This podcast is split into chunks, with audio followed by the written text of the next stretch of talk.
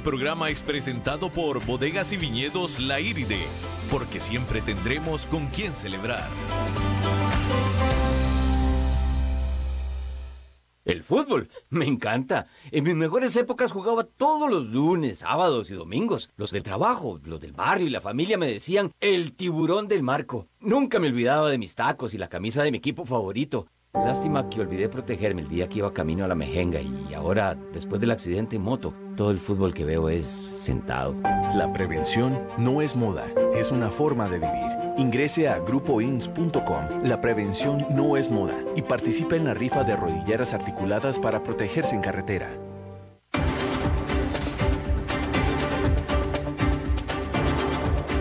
Inicia a las 5 con Alberto Padilla un programa diseñado con el objetivo de llevarte diariamente un tema de actualidad, acompañado siempre de reconocidos editorialistas, de lunes a viernes a las 5 de la tarde por CRC 89.1 Radio, a las 5 con Alberto Padilla.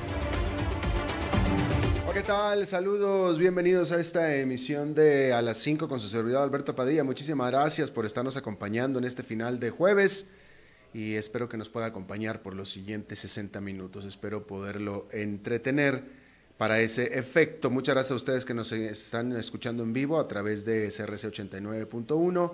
Gracias a los que nos escuchan en la emisión eh, diferida a las 10 de la noche, porque estamos en vivo en este momento, pero a las 10 de la noche se repite el programa aquí mismo en 89.1. Gracias a los que nos sigan a través de Facebook. Un saludo a la cámara. Y gracias a los que nos escuchan ya en el programa grabado que se queda ahí en la página de este programa, como también en la página de 89.1, CRS 89.1. También muchas gracias a aquellos que nos escuchan en podcast a través de las principales plataformas, Spotify, Apple Podcast, Yahoo Podcast, etcétera, etcétera, etcétera. Eh, don David, tratando de controlar los incontrolables, muchísimas gracias. Y aquí la Dominator, la que manda, es la señora Lisbeth ULET.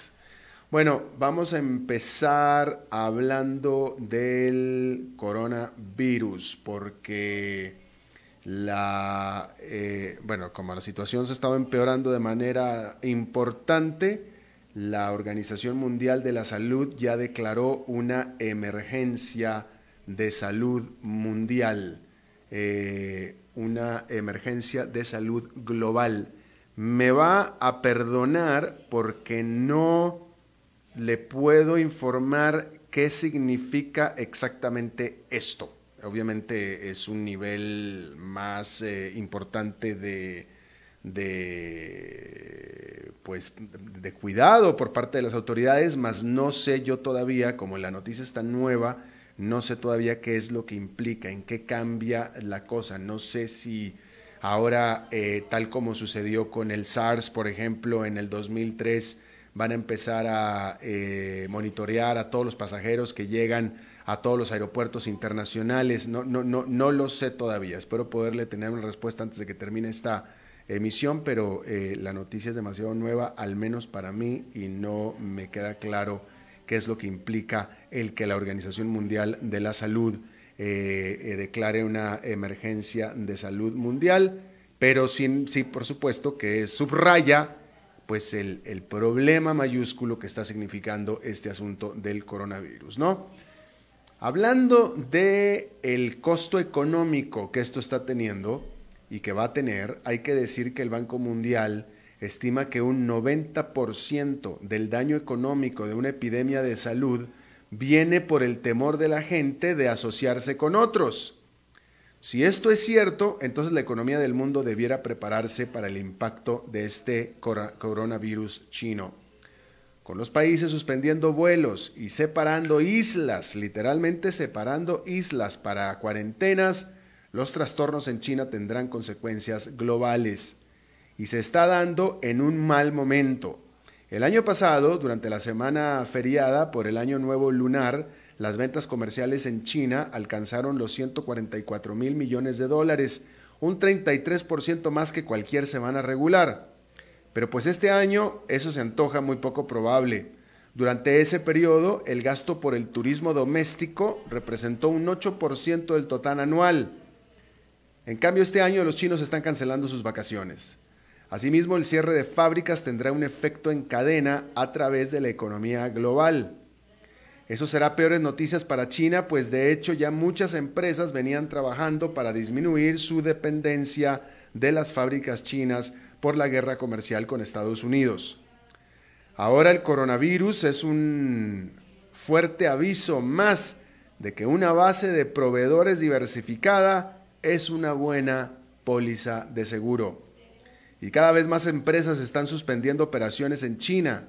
IKEA o IKEA cerró todas sus 30 tiendas en el país. Pero ya McDonald's, KFC, o sea Kentucky Fried Chicken, Pizza Hut habían cerrado miles de sus establecimientos, lo mismo que Starbucks. Tesla dijo que suspenderá operaciones en su planta china al menos por una semana por órdenes del gobierno. Hasta la noche del jueves, 170 personas habían fallecido y había más de 7.700 casos confirmados de infecciones en China. En Italia, durante la mañana del jueves, 7.000 personas entre pasajeros y tripulación estaban siendo impedidos de desembarcar un crucero luego que una pasajera turista china mostró síntomas del, del eh, coronavirus. Sin embargo, ya se informó que ya los pasajeros y tripulación pudieron desembarcar este barco o esta, embarcación.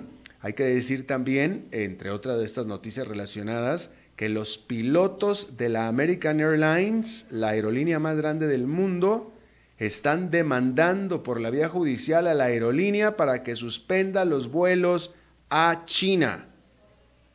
Esos son los pilotos que están demandando legalmente a la American Airlines para que tome esta decisión. Eh,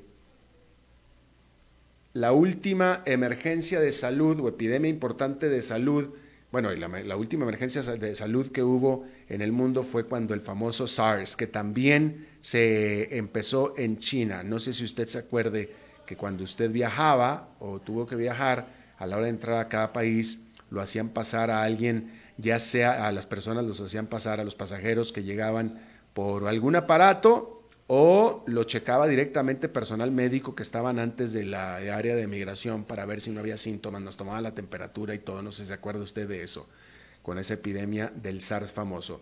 Bueno, hay que decir, así nada más de entrada, haciendo un comparativo de lo que era el SARS eh, entonces y con lo que es el coronavirus ahora, hoy en día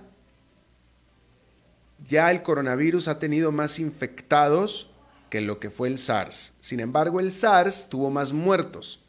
Ahora van alrededor de 170 muertos. El SARS tuvo unos 900 muertos nada más, que vaya, en un nivel total es muy poca cantidad de gente en comparación a los, a los pobladores del planeta. Ciertamente a los pobladores de China, definitivamente no.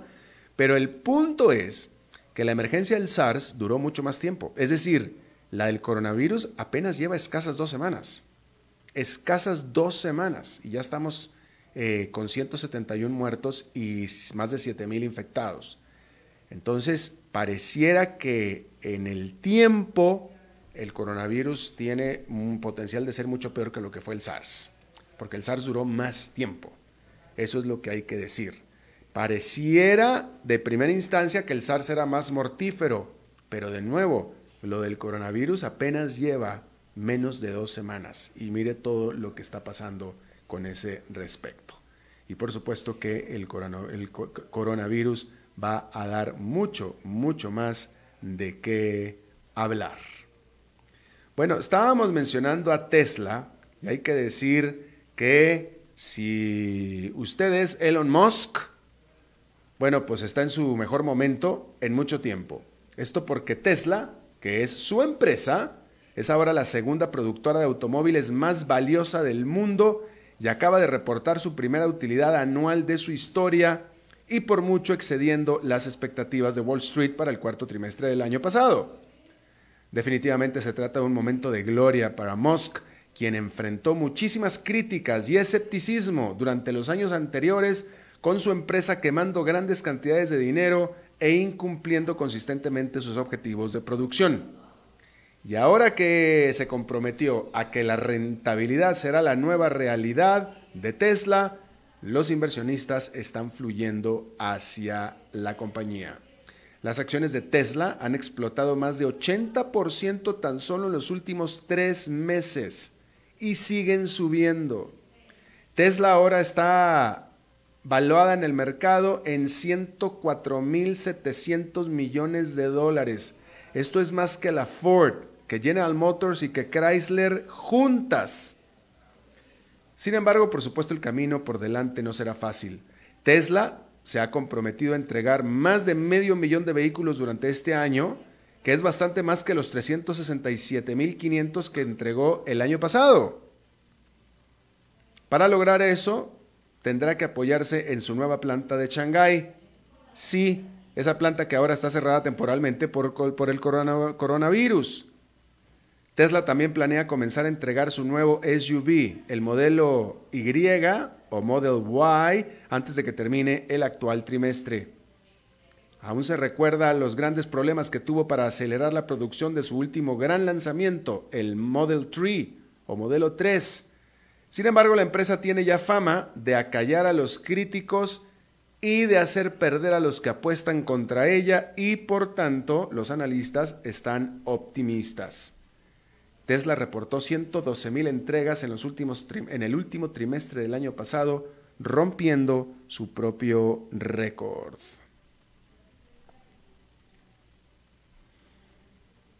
Hablando de automotrices, vamos a hablar de Nissan y Renault, porque en Tokio este jueves los jefes de las automotrices, estas, Nissan de Japón y Renault de Francia, se reunieron para intentar impedir que se siga deteriorando la más grande alianza automotriz del mundo. Los proyectos conjuntos franco-nipones de investigación y desarrollo están prácticamente detenidos desde el arresto de su creador, Carlos Ghosn, en noviembre del 2018.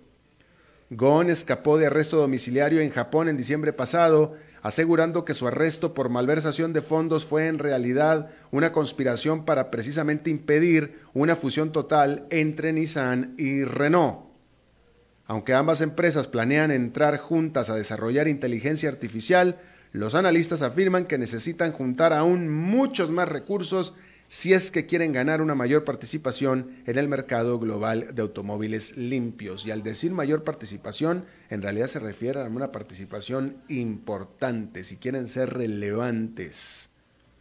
Renault, quien posee el 43% de la más rentable Nissan, ha negado los rumores de que la alianza se encuentra moribunda de hecho, su presidente, Dominique Senard, dijo en Davos al Foro Económico Mundial que su relación con Nissan es tan saludable como lo estaba hace dos décadas. Sin embargo, nadie le creyó. Absolutamente nadie le creyó.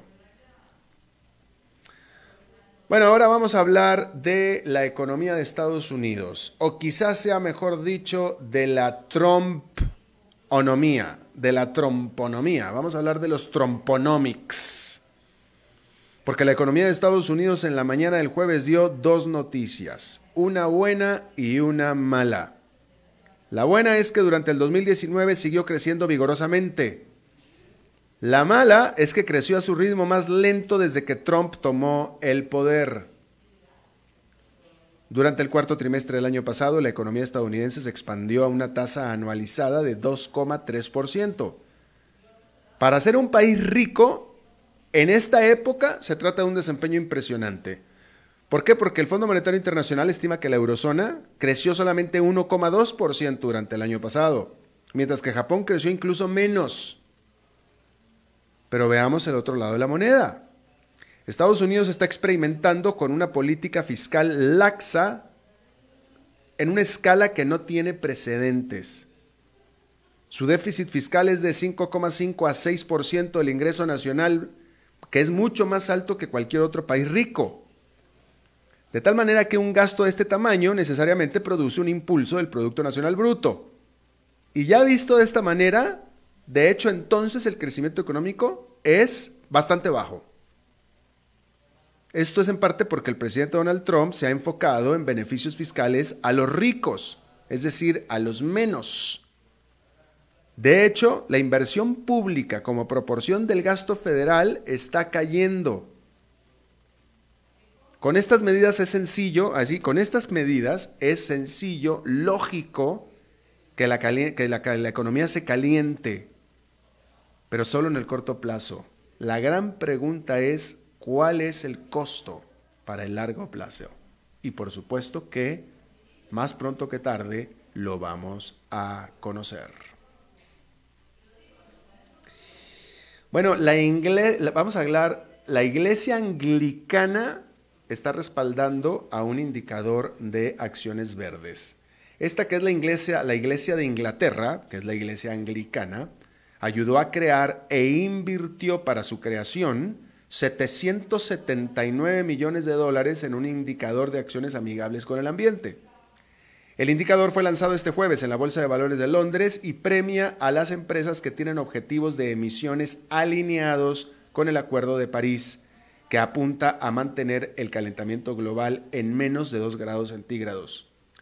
Como un ejemplo, la petrolera británico-holandesa Shell está incluida en el indicador, pero no lo están las estadounidenses ExxonMobil, Chevron ni la británica BP. En su comunicado, la Iglesia dijo que se trataba de un mensaje simple para las empresas cotizadas en bolsa. Establezcan objetivos y estrategias alineadas con París y su recompensa será ser incluidas en el indicador. O bien trabajen en contra de los intereses a largo plazo de los beneficiarios y la sociedad en general y serán excluidos.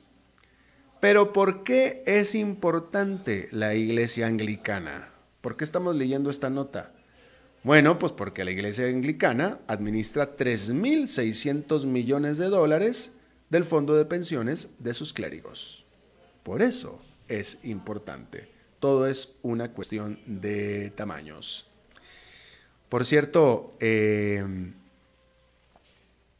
déjeme le digo que Amazon presentó ya sus resultados y presentó previsiblemente buenos resultados. Amazon. Y usted sabe que el fundador de Amazon, Jeff Bezos, es el hombre más rico del mundo por el valor de sus activos. Con todo y que se divorció y le dio un buen, ya sabe, lo que, lo que le corresponde a la, a la ex esposa, ¿no? Pero bueno, con lo que subieron las acciones de Amazon, fíjese usted, con lo que subieron las acciones de Amazon 15 minutos después de que presentó sus resultados en la jornada de este jueves, solamente con eso que subieron las acciones, Besos ganó ahí, en esos 15 minutos, 13.200 millones de dólares. No está nada mal, nada mal el trabajito, ¿no? En 15 minutos, 13.500 millones de dólares. Si usted hubiera ganado por 15 minutos, en 15 minutos, por algo que haya hecho, si, si su inversión que usted hizo le produjo 13 mil dólares en 15 minutos, yo diría que es una tremenda inversión.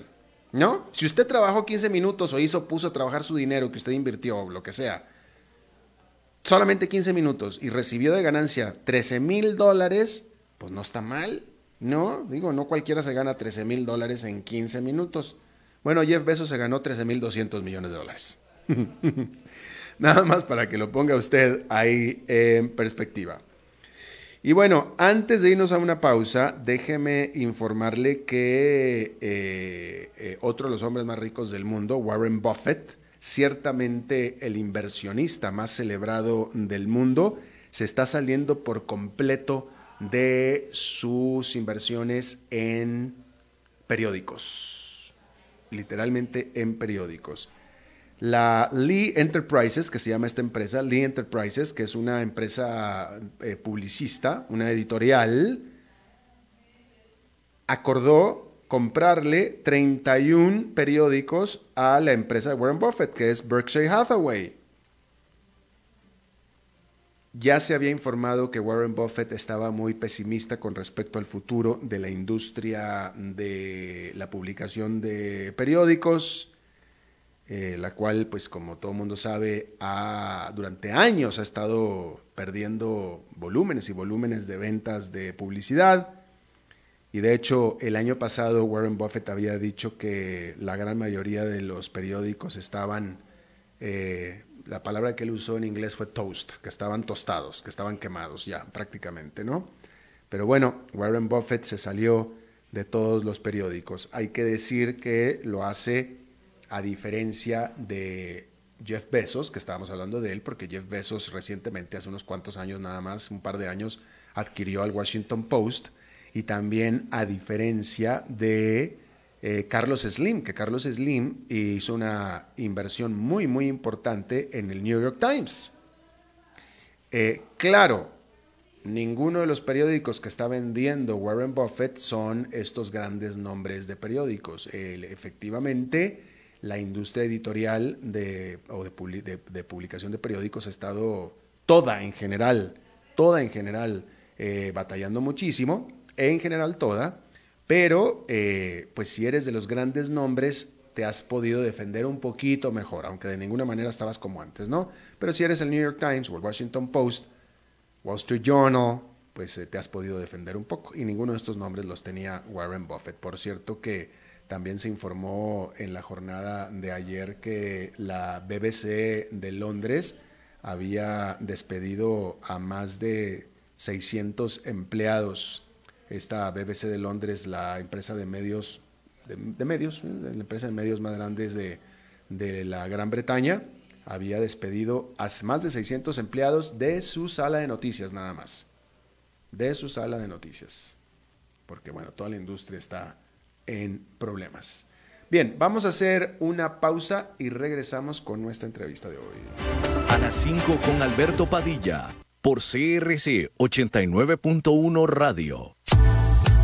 Desde Maipú, Mendoza, la tierra del olivo nos llega aceite de oliva Laur. Su delicada y elegante textura, así como su afrutado aroma vegetal, lo convierten en un aceite especial para paladares exigentes. Disponible en tres variedades: Laur Cruz de Piedra, Laur Aceite de Oliva Extra Virgen y Laur Gran Mendoza Aceite de Oliva Extra Virgen. Lo mejor de tres zonas en una sola botella. Galardonado con el Gran Prestige Gold en el Terra Olivo 2018. Aceites de oliva Laur no pueden faltar en tu mesa. De venta en todas las tiendas, don Fernando.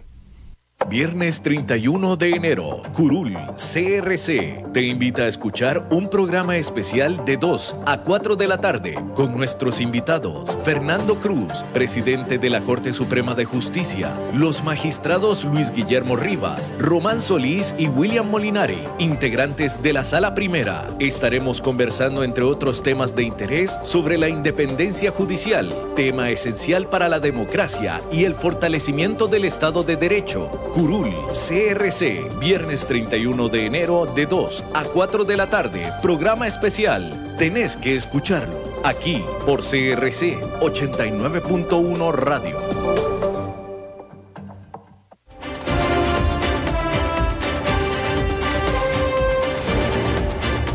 Seguimos escuchando a las 5 con Alberto Padilla. Bien, muchísimas gracias por estar eh, con nosotros. el, bueno, a ver, déjame. La primera pregunta va a ser: ¿esta investigación la hizo el Banco Central o la hizo la UCR?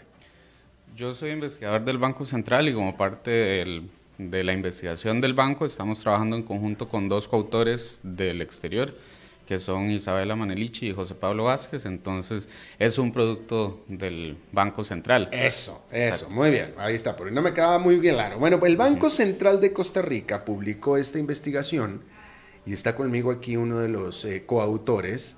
Eh, que me pareció muy, muy interesante. El título es un poco largo, ¿no? Eh, dice, los efectos de unirse a las cadenas de suministro de multinacionales, nueva evidencia de encadenamientos entre empresas. Eh, de lo que habla este estudio, de lo que vamos a hablar ahora, y que me parece a mí fascinante el tema, es sobre la experiencia eh, eh, probada y por tanto de lo que pueden esperarse las pequeñas y medianas empresas que aspiran a ser proveedoras de grandes multinacionales. Porque una cosa para una empresa pequeña es hacer productos pues únicos, de buena calidad, etcétera, eh, para un pequeño público, venderlo, no sé, digamos lo que a manera de boutique, por o en detalle, o a, un par de clientes, etcétera. Y otro campo de juego totalmente diferente es a la hora que alguien quiere ya ser proveedor de este mismo producto. Vamos a ver este mismo producto ya a una gran empresa, porque pues entonces uno ya está hablando de grandes envergaduras, ¿verdad? No es lo mismo el control que uno puede tener sobre un producto que uno hace con sus mismas manos o que puede supervisar con sus propios ojos, que lo están haciendo otras manos, a cuando uno ya está eh, eh, eh, elaborando un producto a masa donde no lo puedes estar supervisando con tus ojos, tienes que establecer sistemas, etcétera. Esto me suena mucho a, temas que hablaría Humberto Saldívar algún viernes, ¿no?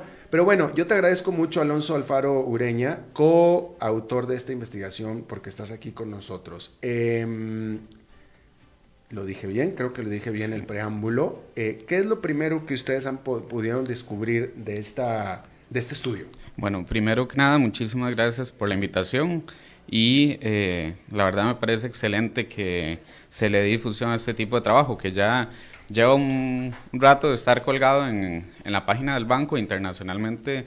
Eh, por decirlo en tico, se le ha dado bastante pelota a este trabajo y localmente quizá no ha tenido, eh, no le hemos podido dar toda la difusión que requiere, pero pues en, esto, en este mes estamos... Nadie tiene trabajando para ellos a Lisbeth Ulet, que, es una nerd que se ocupa de este tipo de temas. Sí, bueno, muchísimas gracias. Em, esta pregunta de cuál, cuál es el efecto de las multinacionales cuando llegan a los países, sobre todo a los países en desarrollo, es una pregunta vieja que hay en la literatura, en economía, y ha sido difícil responderla, porque usualmente la información que se utiliza son datos agregados de sectores, pero uno quisiera ver a nivel de empresa qué le pasó a esa empresa y poder decirlo eh, con, certeza estadística, ¿verdad? Entonces, la ventaja que tiene Costa Rica, que tenemos en este momento, gracias a las bases de datos que ha armado el Banco Central, es que pudimos armar una base de datos que permite responder a estas preguntas. Este tipo de bases de datos, en realidad hay pocos países en el mundo que la tienen, la tienen países como Japón, Bélgica, Noruega, y en países en desarrollo prácticamente somos los únicos o pioneros. Eh, y esto es, es una cosa muy buena del país.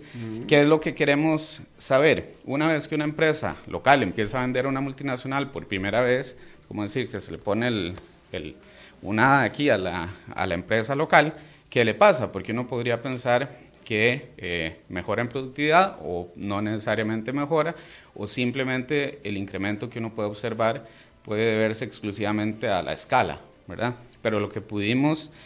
de entrada estás entrando a las ligas mayores, literalmente, ¿no? sí, lo que pudimos identificar es que eh, con una certeza bastante grande hay un incremento en productividad de alrededor de entre el 6 y el 9% en las empresas que le empiezan a proveer a, las multinacionales. Y ese es el, el, resumen del trabajo. Si uno tuviera que decirlo en una línea, ese es el resumen. a largo plazo.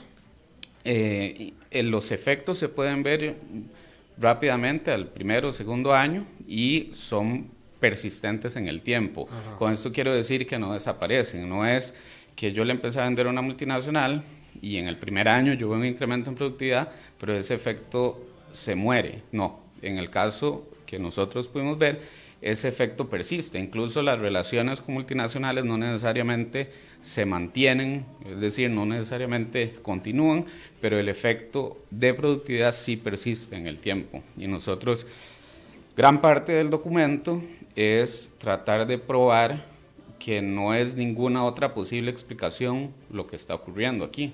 Un ejemplo podría ser eh, que alguien nos diga, no, este efecto que ustedes ven es simplemente porque es una empresa muy grande, le empiezan a vender una empresa muy grande y eso es lo que ustedes están observando. Entonces hacemos pruebas, por ejemplo, de que las empresas, eh, ¿qué pasa cuando las empresas le empiezan a vender a un comprador muy grande en el país? Y descartamos, porque digamos, si es un comprador grande, por ejemplo, el gobierno, hay un efecto pero desaparece rápidamente. Entonces hay una distinción de cuando la venta es a una multinacional. Las empresas están aprendiendo algo y nosotros inclusive fuimos a entrevistar a las empresas locales y a las multinacionales que aparecen en este, en este trabajo, no a todas, pero una buena parte, y pudimos aprender. Eh, qué es lo que está ocurriendo o qué es la explicación que ellos tienen de las cosas que están pasando. Claro, y aumentar la productividad obviamente es algo deseable, ¿no? Es un efecto positivo. Sí, productividad es poder hacer más cosas con los mismos recursos o hacer las mismas cosas con menos recursos. Eso es, eso es lo que uno quisiera en economía, en una economía que está creciendo, eso es lo que uno quisiera ver. Y eh, por suerte, digamos, en términos agregados, en la, última década o un poco más hacia atrás, Costa Rica ha mejorado persistentemente en productividad. Estamos eh, atrasados con respecto a países de la OSD, por ejemplo, pero hemos ido recuperando terreno lentamente. Y este resulta ser un camino mediante el cual eh, parece que estamos recuperando esa, esa distancia que tenemos con respecto a los países desarrollados. Claro, claro. Eh, y bueno, eh, em, pero hablemos, hablemos del proceso inicial, porque supongo, doy por sentado, creo que es lógico que si tú estás, eh, eres una pequeña empresa y de pronto eh, tienes la oportunidad de comenzar a proveer a una multinacional, eh, esa transición, vaya, ya, en primer lugar vas a dejar de ser una pequeña empresa. No necesariamente dejan de ser pequeñas empresas, pero lo que sí es cierto es que esa transición es dolorosa, difícil, para las empresas. Cuando nosotros les hicimos las entrevistas y eso aprendimos muchísimo, em, ellas cuentan, o los gerentes, los gerentes financieros o gerentes generales de las empresas cuentan que eh, acercarse a las multinacionales no necesariamente es fácil, por eso muchas veces recurren a acudir a Procomer para que les eh, establecer vínculos más sólidos.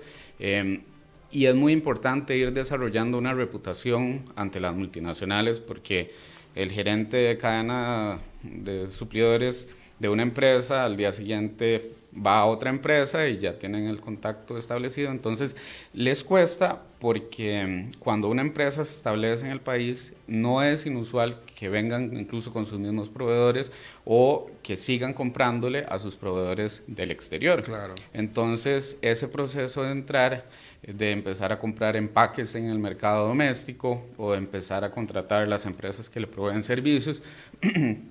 es un proceso lento porque sobre todo en, las partes en las que tienen que utilizarse insumos que van a lo, a lo, profundo del producto, a la parte delicada del producto, tienen que pasar por un montón de certificaciones y de auditorías y las empresas locales ven esto como, como algo difícil, eh, algo que les cuesta muchísimo, pero en realidad ese tipo de cosas, ese tipo de auditorías son las que al final se, se traducen en una mejora en productividad. Quizá las empresas locales no lo identifiquen y de las entrevistas pudimos percibir un poco eso, no lo identifican como tal, pero ese tipo de, de vigilancia que impone la multinacional sobre las empresas locales es lo que permite que mejoren en productividad rápidamente. Claro, claro. Pero bueno, pero entonces hay una curva de aprendizaje muy, muy dura, muy fuerte, ¿no? Sí. O sea, de, para empezar a ser proveedor de una multinacional, allá alcanzar esos niveles de productividad, no, no es, suena muy lindo y es lindo, pero no es fácil.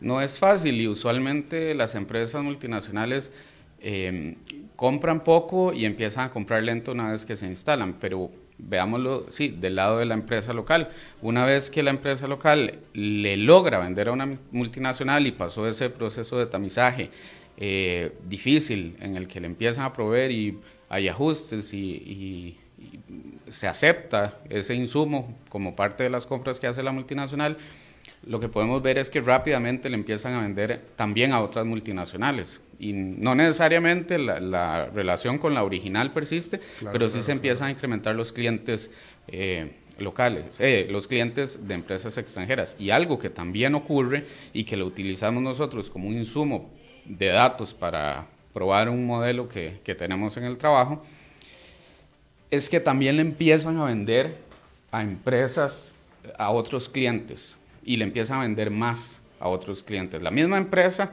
una vez que le empieza a vender a una multinacional, le empieza a vender mucho más a otros clientes y eso es una prueba de que algo hubo una transformación en la empresa que le permitió incrementar su escala con respecto a otros clientes. Y no hay, dentro de lo que hacemos, es tratar de diferenciar eso y proveer como prueba que ese es un incremento de productividad que se abstrae, por ejemplo, de la escala. Entonces ese es uno también de los aportes de este trabajo. Y es algo que se distribuye sobre toda la economía. una mejora en productividad en las empresas locales, a sus otros clientes les puede mejorar el precio de los insumos que están comprándoles y le pueden proveer insumos de mucho mejor calidad. Entonces es, es una cosa que se va derramando sobre el resto de la economía. Los propios empleados se, especializan, se, entrenan mejor y todo eso, ¿no? Sí, hay, hay algún trabajo que se ha hecho previamente aquí sobre el, eh, cómo los empleados se mueven a través de las empresas y una segunda parte de este trabajo fue... Eh, a ver, voy a devolverme un poquito para hablar en términos generales. Siempre está la pregunta de qué, qué tan positivo o negativo es la llegada de multinacionales en un país. Y siendo agnóstico, esto es una primera evidencia de que es algo positivo.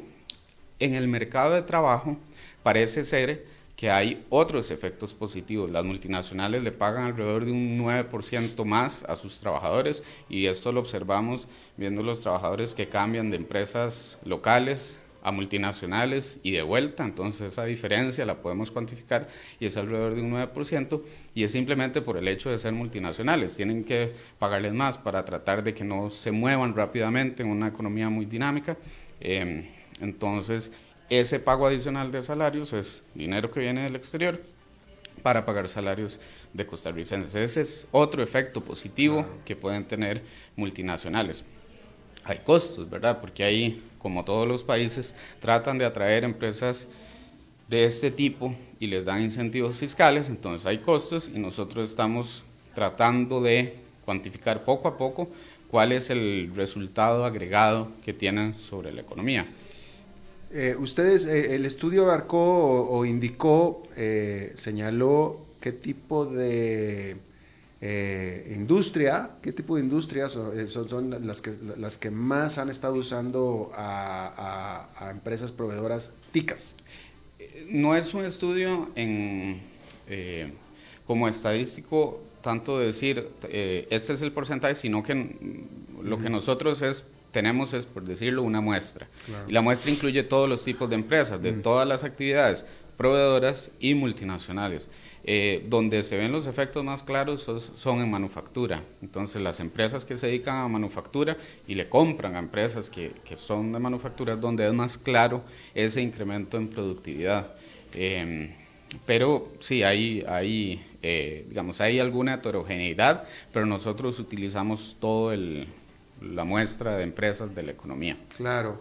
Eh, hablabas tú ahora, me llamó la atención eh, cuando te hice la pregunta si yo, daba por sentado que una empresa pequeña, una vez que empieza a ser proveedora de una multinacional, pues ya no, ya deja de ser pequeña. Tú dices, no, no, pues muchas se quedan siendo pequeñas, pero que, no lo dudo que sea así, pero aún así necesitas, digo, porque una vez que ya te metes al terreno de las multinacionales, tienes que eh, aprender a, bueno, ser muy productivo porque te van a exigir un precio muy, muy competitivo. Y dos, ya te estás metiendo en, en, pagos a que, no sé, las multinacionales te pagan en 60, 70 días, 80. Ese es un tema muy delicado. Exacto, y que no cualquiera puede, no cualquier empresa pequeña puede absorber todo eso. Sí, de hecho, una queja muy importante es al plazo al que se paga. Y eh, yo he, visto que en otros países, por ejemplo en Chile, pusieron, pasaron una ley que todas las facturas se tienen que pagar a determinado plazo y eso tal vez ayuda sobre todo a las pequeñas.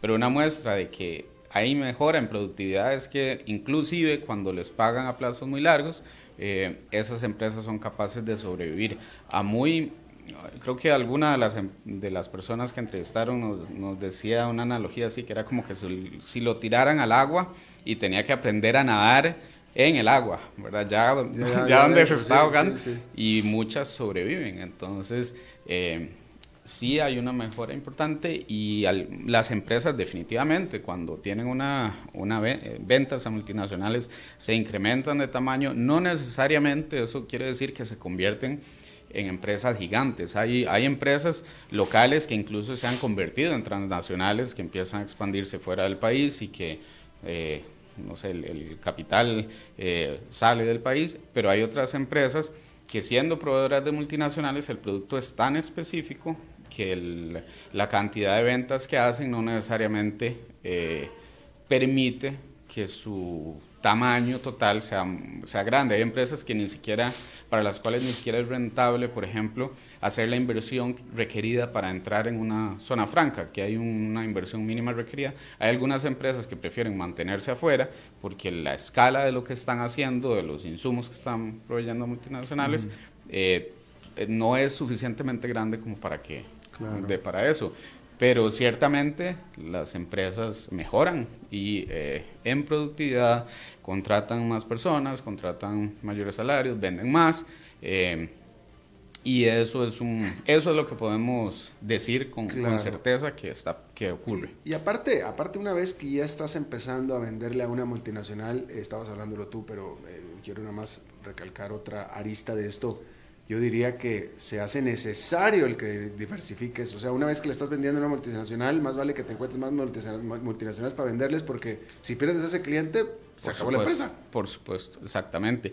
Algo bueno, como, como le decía que pasa, es que le empiezan a vender más a sus otros clientes. Eso es positivo. Pero también rápidamente empiezan a adquirir otros clientes, eh, ya no es uno, sino son dos, tres, eh, y así diversifican la canasta y, el conocimiento que adquieren de la primera venta les permite fácilmente acercarse a otras. Y si tienen buena reputación, una empresa proveedora de algún insumo que sirva para muchas multinacionales, este es un hablemos específicamente de Costa Rica, este es un país muy pequeño, los, la gente que compra por parte de las multinacionales perfectamente puede llamarse entre sí, eh, pedir recomendaciones de los proveedores y de esa forma van construyendo credibilidad. Eh, a veces para adquirir clientes nuevos eh, hacen esto, van a buscar directamente a la empresa, a veces van a buscar a Procomer para que les dé el último empujoncito que necesitan para llegar a, a esas empresas multinacionales pero ciertamente es, es, es algo transformador lo que les ocurre. Claro. Eh, ¿Dónde puede el público accesar a este estudio? Este documento está en la página del Banco Central. Hay una, eh, dentro de los links a los que uno llega en la página principal, hay una parte de investigación y esto está dentro del, de los productos que se tienen del 2019. También los tenemos, cada uno de nosotros tiene su propia página web, entonces está en, cada una de las páginas y en esas páginas también, todavía no en la del banco, pero en, estas otras está una versión preliminar del segundo documento que evalúa el impacto en el mercado de trabajo de la llegada de empresas multinacionales. Eh, para hacer un poquito de publicidad, Isabel y José Pablo están terminando su doctorado y cada uno eh, uno de estos trabajos, este es el de Isabel, el otro es el de José Pablo, es el que llevan al mercado de trabajo para, eh, están buscando posicionarse en la vida académica en Estados Unidos y les está yendo bastante bien. Ah, bueno, pues qué bueno. Este, este trabajo en particular es los efectos de unirse a las cadenas de suministro de multinacionales y está en la página del Banco Central de Costa Rica. Eh, Alonso Alfaro Ureña, te agradezco muchísimo la visita. Muchísimas gracias por la invitación. Gracias. Vamos a una pausa y regresamos con Fernando Francia.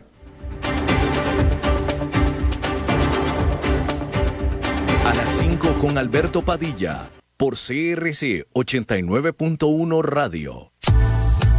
Desde Maipú, Mendoza, la tierra del olivo nos llega aceite de oliva Laur. Su delicada y elegante textura, así como su afrutado aroma vegetal, lo convierten en un aceite especial para paladares exigentes. Disponible en tres variedades: Laur Cruz de Piedra, Laur Aceite de Oliva Extra Virgen y Laur Gran Mendoza Aceite de Oliva Extra Virgen. Lo mejor de tres zonas en una sola botella. Galardonado con el Gran Prestige Gold en el Terra Olivo 2018. Aceites de oliva Laur no pueden faltar en tu mesa.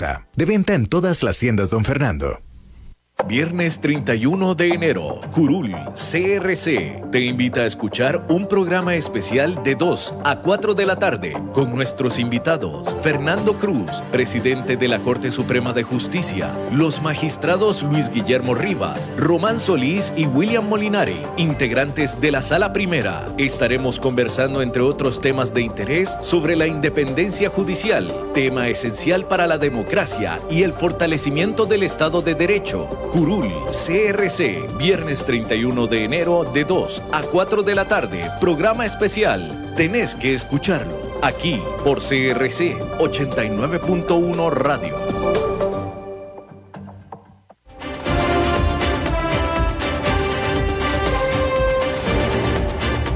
Seguimos escuchando a las 5 con Alberto Padilla.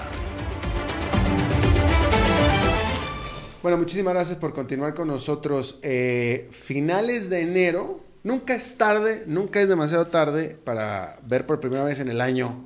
a feliz año, entonces, feliz, año. Qué bárbaro. Pero no es la primera vez que estoy en el micrófono, bueno, en el, en el, en el, en el aire, en el no, sonido. No, no, has estado por teléfono, has estado por Saludos a David también en controles, siempre atento. Eh, bueno, ¿cómo estás? Creo que el año pasado fue algo parecido. También me, me quisiste este, eh, pullar por, por, por no llegar. Como que los fines de año son tumultuosos. No, bueno, de pronto también tu automóvil tampoco. algo pasa los jueves. Sí, algo pasa los jueves. O hay un debate. Los jueves hay un debate y luego tu coche no quiere cooperar, el tráfico no coopera. No, pero eso ya, eso ya es, es historia. bueno, bueno, bueno. Y luego estos jueves pasados, bueno, el jueves pasado hubo debate otra vez, el antepasado ah, no sé qué pasó, y total, hasta ahorita te, te, te, hasta ahorita. te vengo mirando. Sí, sí. Vi una película uruguaya que me gustó mucho. Whisky. No. No. Porno para principiantes. Mira, no la conozco. Está, está, está, está, está, está, está eh, te entretiene, te entretiene. Te dije whisky porque hace poco en Netflix vi que estaba esa película. Es una película ya con sus buenos años, con, de los años 90, creo. ¿Y whisky. Y es muy buena, muy ah, entretenida también. Qué bueno que me dices. Este, no, sí, esta porno para principiantes, eh, es ligera, eh, tampoco te cambia la vida, pero pero es uruguaya y muy buenos actores, está, está bien. Sí, sí, hay, hay buen cine uruguayo, hay buen cine latinoamericano en general, hay buen cine tico también, hay buen... Se está haciendo, hay buenas historias que contar en, América Latina, más allá de que no haya esas grandes producciones de, llenas de efectos especiales, que, que, la verdad que, que estamos muy acostumbrados a que nos guste el formato hollywoodense, ¿no? Y muchas veces nos pasa con el cine europeo, con el cine latinoamericano, que lo sentimos lento, que lo sentimos que no tiene el dinamismo de... Pero ya, ya hay fórmulas que, que han llevado a que, eh, a que los que estamos amaestrados por eh, la, arrolladora cultural de, de, Hollywood, pues también nos guste algo de lo latinoamericano. Claro, claro. Bueno, ¿y qué nos traes el día de hoy, mi querido? Bueno, quería eh, comentar un poco sobre el tema eh, que debería ser el tema candente de, esta semana y de todas las últimas semanas, que son las elecciones del domingo. Mm. Em, lamentablemente no es el tema candente de la semana ni de las últimas semanas y quizás ni siquiera lo sea como tema candente el propio domingo.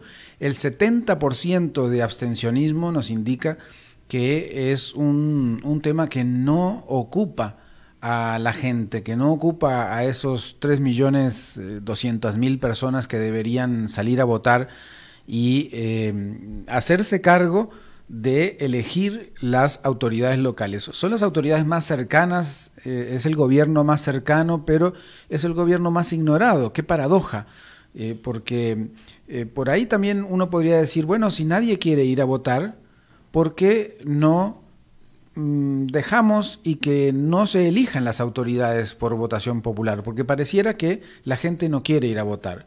Suena como una herejía o suena como algo prácticamente imposible, porque ¿quién entonces va a dirigir los destinos de las municipalidades? Pero de alguna manera tenemos que escuchar a ese 70% que no se interesa en ir a votar. Otra idea sería devolverse a que las elecciones fueran simultáneas con las nacionales. Por lo menos allí, a fuerza de empujones, meterían la tercera papeleta mm, a la par de la presidencial. Pero obviamente muchas razones que el Tribunal Supremo de Elecciones ya ha dado para no hacer ese paso atrás sería, porque ya así era en las primeros de entre el 98 y el 2010 prácticamente, y eh, pues entonces tampoco esa es la forma. Pero ¿de qué manera podríamos entonces hacer que la gente se acerque a las municipalidades o por lo menos a la urna a la hora de votar? Un domingo cada, cada cuatro años. Quizás una de las maneras sea con que las autoridades municipales hagan mejor su trabajo.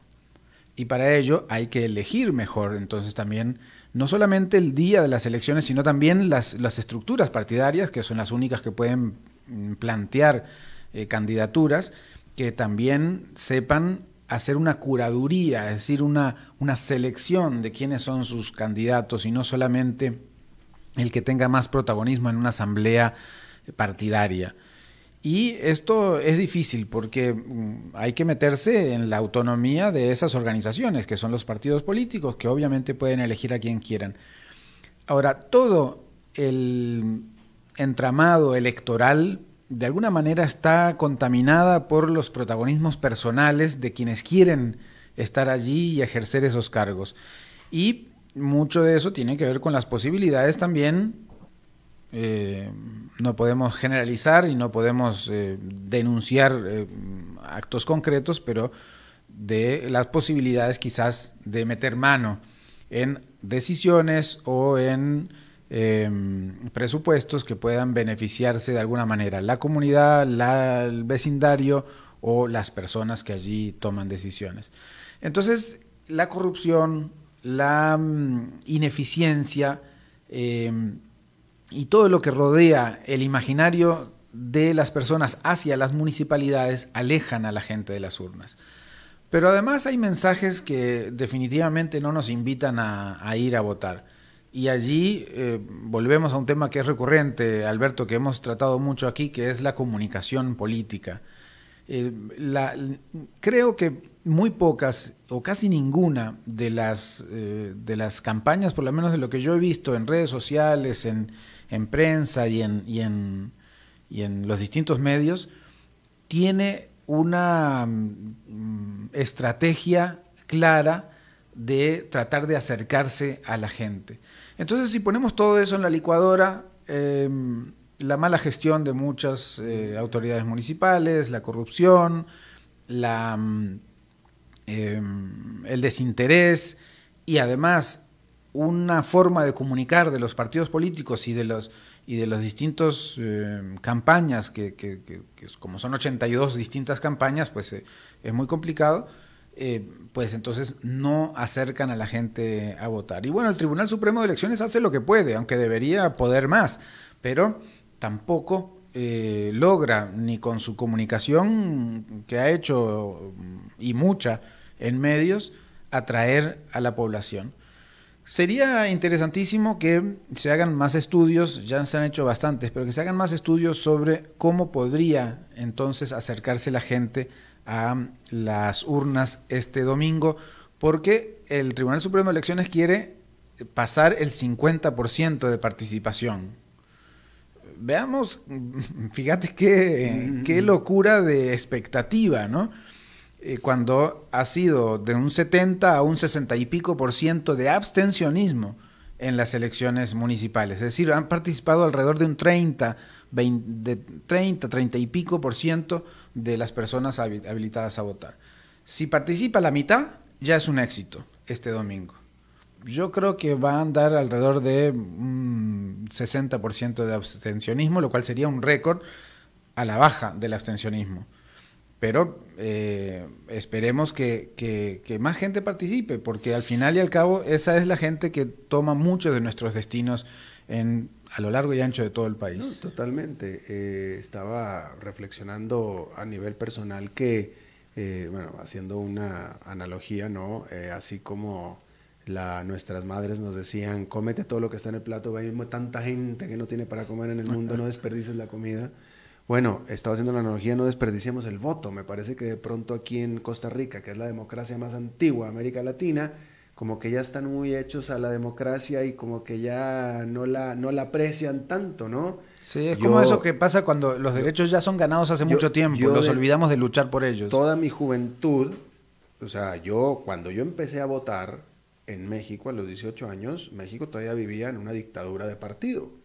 ¿sí? Y los primeros, hasta el 2000, eh, o sea, cuando yo tenía ya más de 30 años, seguíamos en una dictadura de partido. Entonces el voto era, era eh, sobre todo para los que no queríamos estar en esa dictadura de partido, el voto era el único instrumento que teníamos, era lo único que teníamos. Entonces era, era, era una obligación y la tomamos como obligación ir a votar. O sea, porque nosotros queremos un cambio, queremos un cambio. Y fue con la alta participación ciudadana que se logró ese cambio, pasar a la democracia eh, plena, entre comillas, que tenemos en este momento en México. Y estoy seguro que si los venezolanos tuvieran la oportunidad de tener el voto libre, se abalanzarían a, las, a los centros de votación también, como se, seguramente lo hacen igual, ¿no? Claro, porque en los 70 años de la, de la, de la democracia del PRI, eh, igual iba la gente a votar. Claro, también votaban los muertos y votaban doble, quién sabe cuántos, ¿no?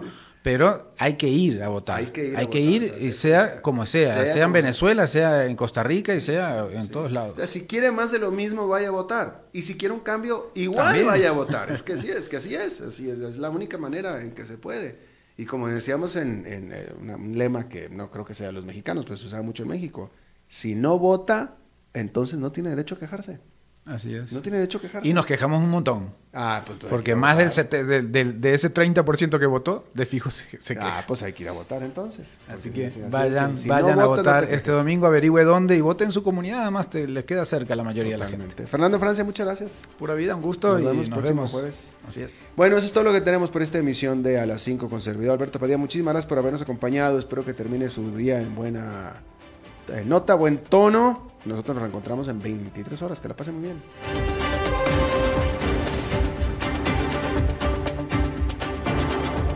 Concluye a las 5 con Alberto Padilla. Un programa diseñado con el objetivo de llevarte diariamente un tema de actualidad, acompañado siempre de reconocidos editorialistas, de lunes a viernes a las 5 de la tarde por CRC 89.1 Radio, a las 5 con Alberto Padilla.